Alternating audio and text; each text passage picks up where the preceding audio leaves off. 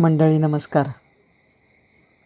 आज लिओ टॉलस्टॉयची एक फार प्रसिद्ध कथा आहे. सुरस पण आहे ती.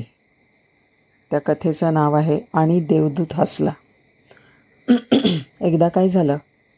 यमानी त्याच्या एका दूताला सांगितलं की खाली पृथ्वीवर जा आणि एका स्त्रीला घेऊन ये. म्हणजे तिचा मृत्यू ठाकलेला आहे. तो यमदूत गेला खाली. खाली गेला आणि बघितलं तर काय? ती स्त्री एकटीच आहे. तिचा नवरा केव्हाच मरून गेलेला आहे? आणि तिच्याकडे तीन लहान लहान मुली आहेत. मुलींना वडील नाहीत. आणि ही आई पण गेली तर मुली अनाथ होऊन जातील. कोण त्यांना सांभाळेल? फार त्याला दया आली. आणि तो त्या स्त्रीचा जीव न घेता परत गेला रिकामा हाती गेला. त्याची दया जी आहे ती बघून यमराज भयंकर भडकले. यमराज म्हणले अरे तू कसं काय असं केलंस? तू हा निर्णय कसा घेऊ शकतोस? तू फक्त कामाचा ताबेदार आहेस. तुला सांगितलं होतं तिचा जीव घेऊन ये घे जीवन घेऊन यायचा. तू काय स्वतःला परमेश्वर समजतोस की काय? आणि तुला माहिती आहे का की प्रत्यक्ष परमेश्वरसुद्धा नियतीच्या नियमामध्ये हस्तक्षेप करत नाही. जसं लिहिलेलं आहे जसं होणार आहे तसंच व्हायला पाहिजे. आता तुला काय हा हे जे तू कामामध्ये कामचुकारपणा केलास स्वतःच्या मनाने काहीतरी वागलास त्याच्याबद्दल तुला मी आता शिक्षा देणार आहे. काय देणार आहे? तर त्यांनी सांगितलं की तू आत्ताच्या आत्ता पृथ्वी तळावर जाणार आहेस आणि तू स्वतः तीन वेळा मूर्खपणा करून त्याच्यावर जो ज्यावेळे जोपर्यंत हसत नाहीस तोपर्यंत तू पृथ्वीवर राहशील. स्वतःच्या मूर्खपणावर तू हसशील. असं तीन वेळा होईल त्यावेळेला तू इथे परत ये. दुसरं यमराज म्हणाले हे बघ त्या स्त्रीचा मृत्यू तर अटळ आहे. ती मरणारच आहे. मी कोणाकडनं तरी तिचा मृत्यू माझा दुसरा दूध पाठवीन आणि होईल. पण तू आत्ताच्या आत्ता ताबडतोब खाली निघून जा. आणि देवदूत पृथ्वीवर आला. असहाय्य वस्त्रहीन अवस्थेत. रशियातली गोष्ट आहे बरं का. आणि थंडीचे दिवस रशियातली थंडी म्हणजे नुसती कडाक्याची थंडी. त्या थंडीमध्ये रस्त्यावरनं एक एक चर्मकार किंवा चांभार चाललेला होता. आणि तो बाजारात चालला होता. घरामधल्या बायकोला मुलांना ब्लँकेट आणायला गरम कपडे आणण्यासाठी चाललेला होता. तेवढ्यात त्याला हा देवदूत दिसला आणि त्याला एकदम पाझर फुटला. तो म्हणला अरे बापरे आपल्याकडे थोडे तरी कपडे आहेत. ह्याला काहीच नाही आहेत आणि त्यांनी बाजारात गेला आणि त्यांनी कपडे घेतले गरम ब्लँकेट घेतलं आणि ते ह्या देवदूताला दिलं. आणि मग त्याला एकदम म्हटलं अरे हे ठीक आहे पण तू आता जाणार कुठे? तो म्हणला कुठे म्हणजे माहिती नाही कुठे जाणार. तू काय करशील? असं कर ना. तू आता माझ्या घरी चल. तो म्हणला की कसं काय मी तुझ्या घरी चालू? चल म्हणला माझ्या घरी चल. काय आहे? माझ्या घरी गेलास की बायको थोडी चिडचिड करेल? थोडी नाही खूपच चिडचिड करेल. पण तू एवढं लक्ष देऊ नकोस त्याच्याकडे. थोड्या दिवसांनी सगळं ठीक होऊन जाईल. ठीक आहे म्हणला चल. देवदूताला पण माहिती नव्हतं काय करायचं आहे ते. आणि त्याला तो ह्या कोणीतरी कोणीतरी एक परक्या माणसाला घरामध्ये एवढ्या थंडीच्या दिवसामध्ये घेऊन आल्यावरती त्याची पत्नी भयंकर चिडली. म्हणली कशाला ही ब्याद आणली आहे अहो आपलं आपल्यालाच होत नाही पुरेसं. ह्याला कुठून आपण देणार आहोत? आणि हे तिचं ऐकलं आणि देवदूत पहिल्यांदा हसला. कारण की तिला माहिती नव्हतं की तिचं भाग्य तिच्या घरी आलेलं आहे. कसं आहे की माणूस नेहमी बाह्यांगावर फसतो आणि त्याला त्यातली नियती कळत नाही की हा जो आलेला माणूस आहे त्याने काय होणार आहे माझं? हे त्याला हे भाग्य माझ्या घरी आलं आहे का ब्यात घरी आलं हे त्याला कळत नाही. हे कळलं म्हणून तो पहिल्यांदा हसला. त्याच्यानंतर आठ दिवसामध्ये त्या देवदूतानी ह्या चांभाराकडनं त्याचं सगळं कसब शिकून घेतलं त्याच्या कलेमधलं. आणि तो उत्तम जोडे शिवायला लागला.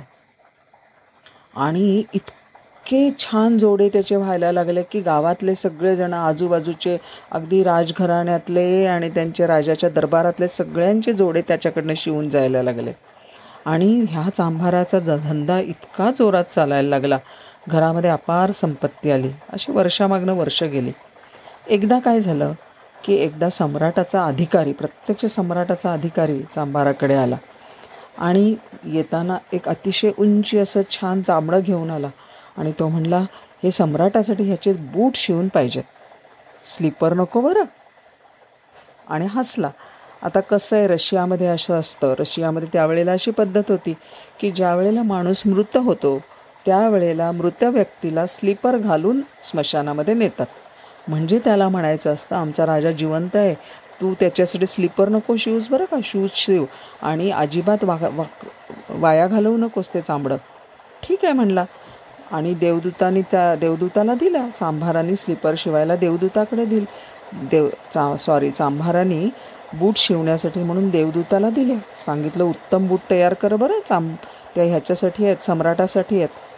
आणि देवदूताने त्याच्या स्लीपरच तयार केल्या की बाप रे त्या स्लीपर पाहिल्या आणि चांभार भयंकर चिडला इतका चिडला इतका चिडला की त्याने देवदूताला काठीनी चांगलं झोडपून काढलं. तू मला फासावरच लटकवणार म्हणला. आणि तो अगदी डोक्याला हात लावून बसला. आणि तेवढ्यामध्ये निरोप आला की सम्राटासाठी बूट नको बरं स्लीपरच हव्यात काल रात्रीच सम्राट जे आहेत त्यांचं रात्री निधन झालं आहे आणि हे ऐकल्यानंतर देवदूत जोर जोरांनी हसायला लागला. आणि हा हसला का कारण माहिती आहे का? कारण की मृत्यू शाश्वत आहे हे माहिती नसतं.